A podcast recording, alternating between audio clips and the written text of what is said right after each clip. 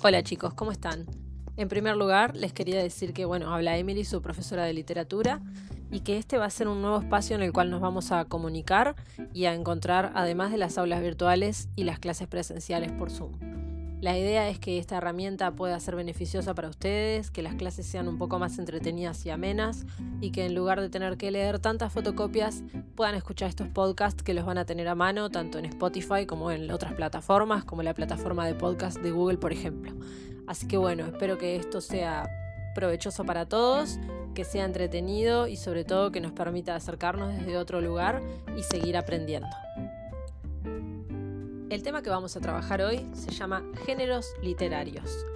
Bien, lo primero que les quiero comentar es la definición de género. Según la Real Academia Española, un género es un conjunto o un grupo con características comunes. Entonces yo me pregunto, ¿qué puede ser un género literario? Definitivamente un género literario es una forma que pueden tener las personas para clasificar la literatura. ¿Por qué es necesario clasificar a la literatura? Y acá es donde yo les voy a hacer una pregunta y les voy a dar 5 segundos para que piensen la respuesta. Imaginemos que se abre una biblioteca mundial y en esa biblioteca mundial están todos los libros del mundo, pero todos desde el libro que se escribió en el país más conocido hasta el libro que se escribió en un pueblo recóndito chiquitito, hasta el libro que se escribió en formato de ebook y está publicado en Amazon, el libro que aparece en Wattpad, o sea, todos los libros del mundo están en esa biblioteca. Y ahora viene la pregunta. Imaginen que uno de ustedes tiene que ordenar esos libros, por supuesto con una buena remuneración, porque es un trabajo muy grande. Mi pregunta es, ¿cómo los ordenarían? Hay muchas maneras de organizar esos libros y siempre en las clases me suelen decir, bueno, Emily, capaz que por autor, por todos los Albert van en un estante, todos los Roberto van en otro estante, todas las María van en otro estante. Bien, es una, una posibilidad. Por apellido, todos los Rodríguez van en un lado, todos bien, también es una posibilidad. Por orden alfabético, perfecto, otra posibilidad. Por país, por pueblo, por país donde fue escrita la obra o por país donde nació el autor, por lengua, todos los libros en ruso en un estante, todos los libros en checo en otro estante. Bien, todas esas categorías son correctas. Nosotros, en el curso de literatura y en la literatura en general, cuando se estudia como disciplina, lo que hacemos es trabajar con una categorización de la literatura según su estructura. ¿Qué quiere decir esto? Que por un lado tenemos los poemas, por un lado tenemos las obras de teatro, por un lado tenemos los ensayos y por otro lado tenemos lo que son los cuentos y las novelas. Esto constituye los cuatro principales géneros literarios, que son el género lírico, el género narrativo, el género ensayístico y el género dramático. El género lírico son los poemas, ¿sí? El género dramático son las obras de teatro. Drama quiere decir acción.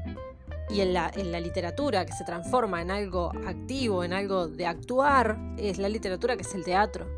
El género lírico, que era el que les comentaba antes, proviene de lira, que es un instrumento, ¿sí? que da como una musicalidad, porque los poemas tienen su musicalidad y cuando uno los lee tienen ese ritmo y esa cadencia. Después tenemos el género ensayístico, que son los ensayos, ensayos como los que ustedes suelen escribir en inglés, por ejemplo. Un ensayo es un texto argumentativo que habla sobre un tema en particular. Y luego tenemos el género narrativo.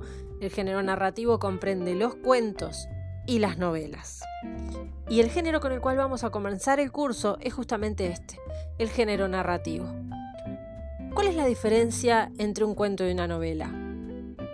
Un cuento en realidad es mucho más breve que una novela, a pesar de que puede tener capítulos, ¿sí? Y a pesar de que puede tener muchos personajes y de que de hecho puede haber un libro impreso en el que haya un cuento solo. ¿De acuerdo? Porque hay una cosa que me parece interesante este, definir con ustedes y es que hasta 13.000 palabras aproximadamente podemos hablar de un cuento. Entre 13.000 y 14.000 palabras podemos hablar de una novela o novela pequeña Y de 14.000 palabras en adelante ya estaríamos hablando de una novela mucho más grande y con más importancia. Otra diferencia que puede tener el cuento y la novela es que la novela, por ejemplo, tiene más cantidad de personajes.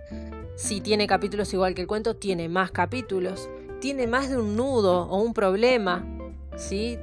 Tal vez tenga el problema principal y de ese problema se desprende otro problema y otro y otro y algunos se van resolviendo y otros no y a medida que se resuelve uno se genera otro. Y este, también tiene más escenarios, ¿sí? Tiene más lugares donde se desarrolla la acción. En un cuento se puede desarrollar en una casa y nada más, y en la novela seguramente sea en la casa, en el bosque, en el campo, van a la ciudad, vuelven en el trabajo, o sea, los escenarios donde se desarrolla la acción son mucho mayores, ¿sí? Y ni que hablar que eh, a la hora de uno acceder al cuento o a la novela, en la novela hay muchas más descripciones porque hay lugar para que esas descripciones existan. Entonces, esa sería como la mayor diferencia que podemos, las mayores diferencias que podemos encontrar entre lo que es un cuento y una novela. En resumen, los géneros literarios son una forma de clasificar la literatura. ¿Cómo las vamos a clasificar en el curso? Por su estructura, y allí encontramos cuatro géneros, narrativo, lírico, dramático y ensayístico. Dentro del género narrativo hay dos categorías, que son el cuento y la novela, con las diferencias mencionadas anteriormente. ¿Cómo vamos a complementar esta clase del día de hoy? Bien, lo que les voy a pedir es que entren al blog y lean el repartido de género narrativo. Toda esta información la voy a estar subiendo a la plataforma. Espero que les haya gustado este encuentro, que hayan entendido y dejo el foro abierto por si tienen cualquier duda. Les dejo un cariño, nos vemos.